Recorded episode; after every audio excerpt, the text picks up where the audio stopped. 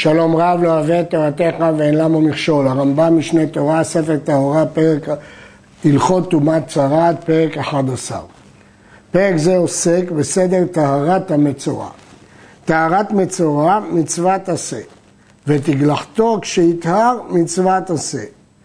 וכיצד מתארין את המצורע? מביא מזרק של חרס חדש, וקבלה היא שיהיה חדש, ונותן לתוכו רביעית מים חיים הראויים לקדש אותן מחטאת, ושיעור זה מדברי סופרים. ובכן הרמב"ם בספר המצוות מסביר מדוע הוא מנה את טהרת המצורע כבפני עצמה והבאת הקרבנות מצווה בפני עצמה. כי כוונת ותכלית אה, התגלחת להיטהר מלטמא בשרץ ואז תכלית הקורבנות להשלים כפרתו. נמצא שאין התגלחת נקשרת עם הקורבנות ולכן אלה שתי מצוות. כיצד מתארים את המצורע? אז אמרנו שקבלה היא שיהיה מזרק של חרס חדש.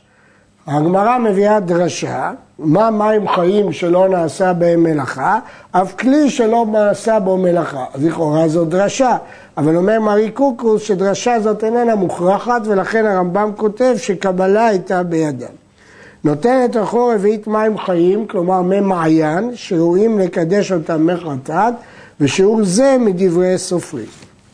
הוא מביא שתי ציפורים דרור טהורות לשם טהרת צרעת, שנאמר ולקח למטהר.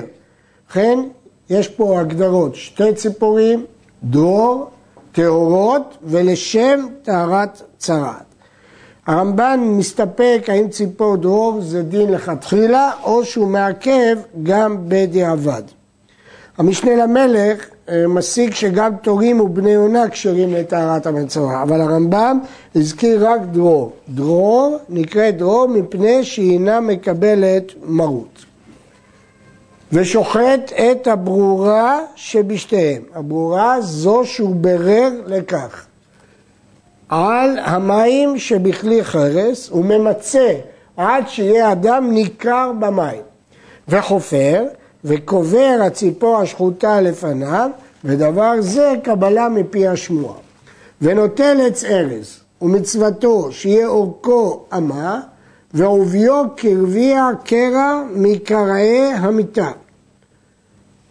הארז אורכו אמה והעובי מוגדר במשנה כרבע קרע מקרעי המיטה, הרמב"ם לא תרגם את זה לשיעור אה, מעשי, אלא רבע קרע המיטות שלהם היו קרעיים אה, ברורות.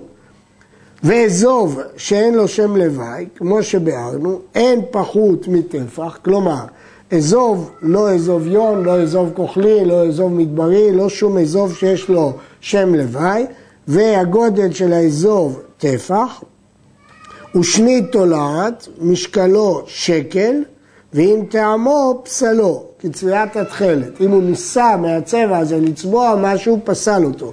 ככה דין גם בצביעת התכלת, אז צריך להיות שני תולעת במשקל שקל. שני תולעת, צמר שצבוע אה, אדום. אה, וכל השיעורים הלכה. כל השיעורים שבתורה הלכה למשה מסיני, אז גם השיעורים האלה הלכה למשה מסיני. ולוקח עם שלושתם, דהיינו עם עץ הארז והאזור והשני תולעת, הציפור החיה, מצרף עליהם אל הציפור החיה. וארבעת מינים אלו מעכבים זה את זה, חסר אחד מהם, הטהרה פסולה. ועץ ארז ואזוב שנתקלפו, פסולים. וחורף האזוב עם הארז בלשון של זהורית, ומקיף להם ראשי הגפיים, כנפיים, וראש הזנב של הציפור החיה, וטובל ארבעתם, דהיינו הציפור, עץ הארז, האזור ושני התולעת, במים שבכלי ובדם שעליהם, בדם שעל המים, ומזה שבע פעמים על אחר ידו של המצורע, ומשלח את הציפור. וחצן משלחה, עומד בעיר וזורקה חוץ לחומה, ואינו הופך פניו לא לים ולא לעיר ולא למדבר, שנאמר אל מחוץ לעיר, אל פני השדה. שילחה וחזרה, חוזר ומשלחה אפילו מאה פעמים. ואחר כך, מגלח הכהן את המצורע, כיצד מגלחו? מעביר תער על כל בשרו הנראה, אפילו בית השחי ובית הערווה ושאר כל שיער הגוף עד שיעשה כדלעת, שנאמר את כל שערו. אם כן, למה נאמר ראשו וזקנו וגבות עיניו? לרבות כל כיוצא בהם ולמעט שיער שבתוך החותם לפי שאינו נראה. כלומר, גם בית השחי ובית הערווה, למרות שעניינים אחרים למדנו שהם לא מעכבים כי זה לא נראה, למשל לגבי שיער של צרעת, אבל לגבי הגילוח, גם אותם. כי כתוב כל שערו, לרבות גם השיער הזה. אז למה נאמר דווקא ראשו זקנו גבות עיניו, למעט השיער שבתוך החותם, שהוא אינו נראה. שואל הרייבד, והרי אמרנו שגם שיער שלא נראה, כמו בית השחי ובית הערווה, אז מה מיוחד בית החותם? ואומר הרייבד שהסיבה של השיער בחותם לפי שאינו ברוב אדם. ואחר כך מכבס בגדיו וטובל. אחרי כל התהליך הזה הוא מכבס בגדים וטובל. ויטהר בשלב הזה, יטהר מלטמא בביאה, אם הוא נכנס לבית הוא לא מטמא את הכלים שבתוכו, הוא מלטמא משכב ומושב, הוא כבר לא מטמא משכב שהוא שוכב עליו או מושב שהוא יושב עליו, וייכנס לפנים מן החומה, מותר לו להיכנס לערים מוקפות חומה, הוא מונה שבעת ימים, עכשיו יש שבעת ימים שניים, והוא אסור בשבעת הימים בתשמיש המיטה, שנאמר מחוץ לאולו. מלמד שאסור בתשמיש המיטה. זה במצורע. והמצורעת מותרת בתשמיש המיטה בשבוע הזה, משום שנאמר, וישב מחוץ לאוהלו, ולא ישבה חוץ לאוהלה. לכן היא מותרת. כל שבעת ימים אלו, כלומר השניים, אחרי תהליך הטהרה, עדיין הוא אב הטומאה, למרות שהוא לא מטמא משכב ומושב ולא מטמא בביאה, אבל הוא אב הטומאה, מטמא אדם וכלים במגע, ואינו מטמא במסע. שהרי הוא אומר, והיה ביום השני יכבס את בגדיו, מלמד שהיה מטמא בגדים, וכשם שהיה מטמא בגדים במגע, כך מטמא אדם במגע. שכל המטמא בגדים, מטמא אדם. מכך שאנחנו רואים שבסוף השבוע הוא צריך לכבס את בגדיו, סימן שהוא מטמא בגדים וממילא הוא מטמא גם אדם. אז זה סיכום. אחרי התהליך הראשון, הוא טהור מלטמא בביאה, נכנס לפני מן החומה ולא מטמא משכב ומושב. אבל אסור לתשמיש המיטה והוא אב הטומאה שמטמא במגע, אדם ובגדים. וביום השביעי, אחרי השבוע השני, מגלחו הכהן תגלחת שנייה כתגלחת ראשונה, כדלעת כל בשרו, ומכבס בגדיו וטובל. סוף השלב השני הזה, ויתהר מלטמא אחרים, הוא כבר לא יכול לטמא אחרים, אבל עדיין הרי הוא ככל טבולי יום, דינו כמו טבול יום. אוכל במעשר, אבל אסור בתרומה ובקודש. העריב שמשו, אוכל בתרומה. הביא כפרתו, למחרת כשהוא מביא את הקורבנות, אוכל בקודשים כמו שבארנו. המשנה מסכמת, נמצאו שלוש טהרות במצורע. כלומר שלושה שלבים של טהרה. כשהוא מגלח בשתי התגלחות, אינו מגלח אלא בטהר. ואם גילח שלא בטהר, או שהניח שתי שערות, לא עשה כלום. ואינו מגלחו אל הכהן. כלומר, התגלחת הזאת של הטהרה, גם הראשונה וגם השנייה, היא רק בטהר. ולא מגלח אותו אל הכהן. ואם שיער שתי שערות בתגלחת ראשונה וגילחן בשנייה, לא עלתה לו אלא תגלחת אחת בלבד, והרי היא ראשונה. וכל היום כשר לטהרת מצורע. תגלחות המצורע וטבילתו והזייתו אינן מעכבות זו את זו. כלומר, אם הוא יכול לעשות רק תגלחת או רק טבילה או רק הזיה, יכול. ושאר כל מעשיו מעכבים.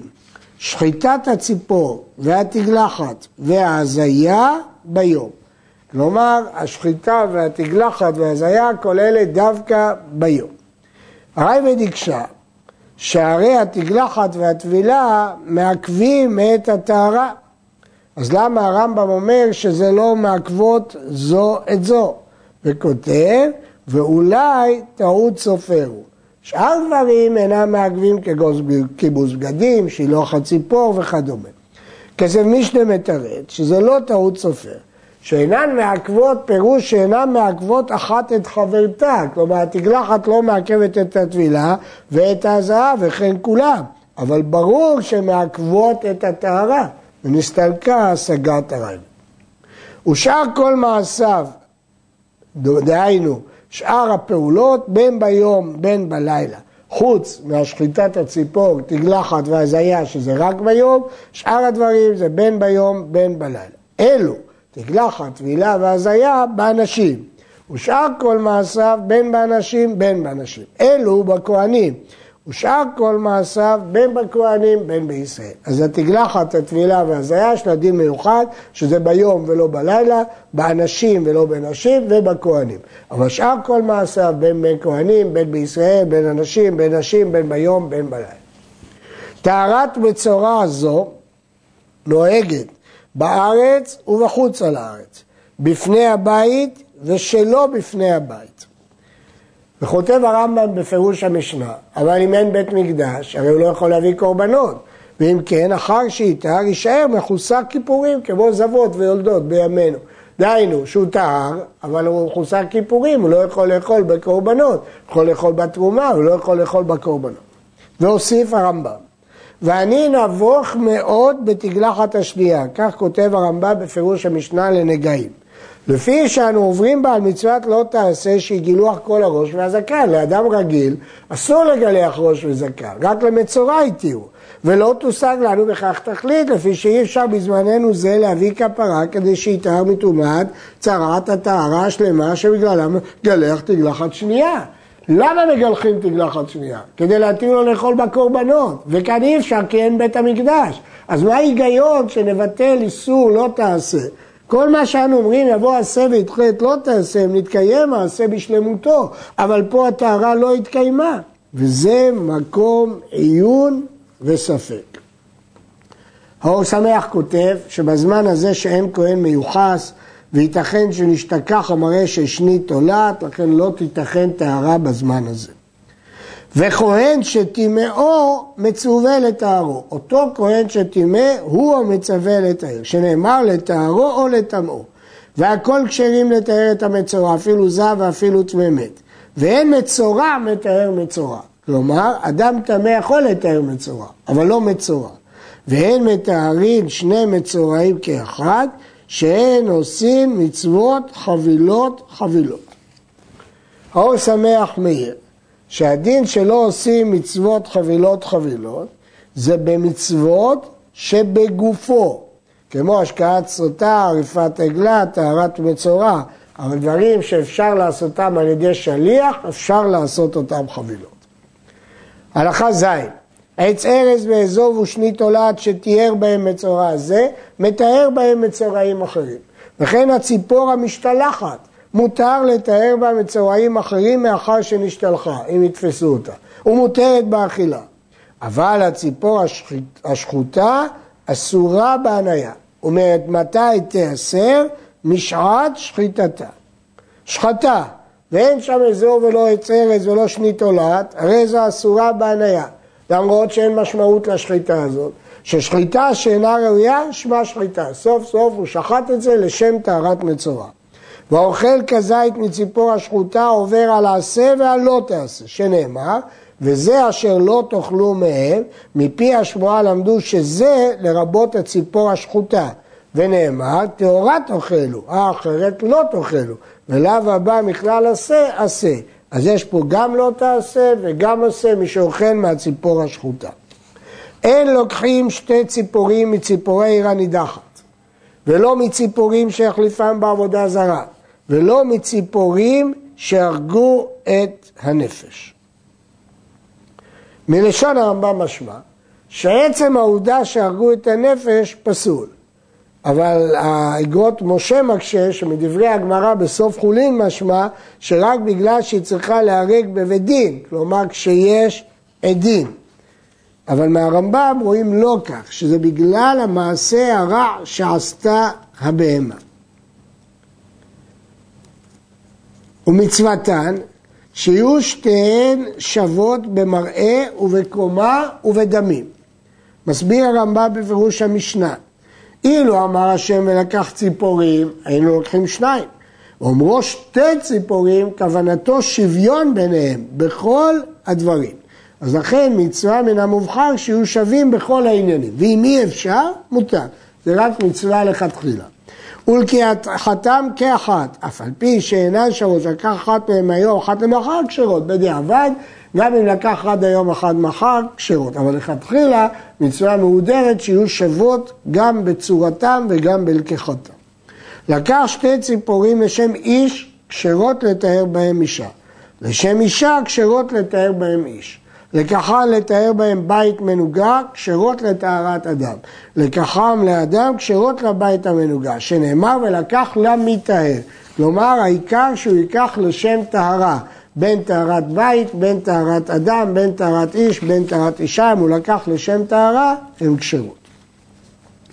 שחט אחת מהם ונמצאת שלא דרור, אז זה הכל טעות. ייקח זוג לשנייה, והראשונה מותרת באכילה, כי בעצם זה בכלל לא שחיטה של מצורע. ואם שחט אחת ונמצאת השנייה שאינה דרור, יביא שתיים, כיוון שבשעת השחיטה לא היה לה זוג, כך כותב המשנה למלך. ממשיך הרמב"ם, שחט האחת ונמצאת טרפה, ייקח זוג לשנייה, והראשונה מותרת בהניה. למה? כיוון שזה טרפה, זה בכלל לא הייתה ראויה. לפי דעת הרייבד, הוא צריך להביא שתי ציפורים חדשות. רק איזה מישנה מציין שזו מחלוקת בין התנא במשנה לתנא בתוספתא, והרמב"ם פסק התנא שבמשנה. נשפך אדם, מניחים את המשתלחת עד שתמות. מתה המשתלחת, יישפך אדם וייקח שתיים אחרות. כלומר, הדם והמשתלחת צמודים. נשפך הדם, המשתלחת תמות. מתה המשתלחת, יישפך הדם. עד כאן.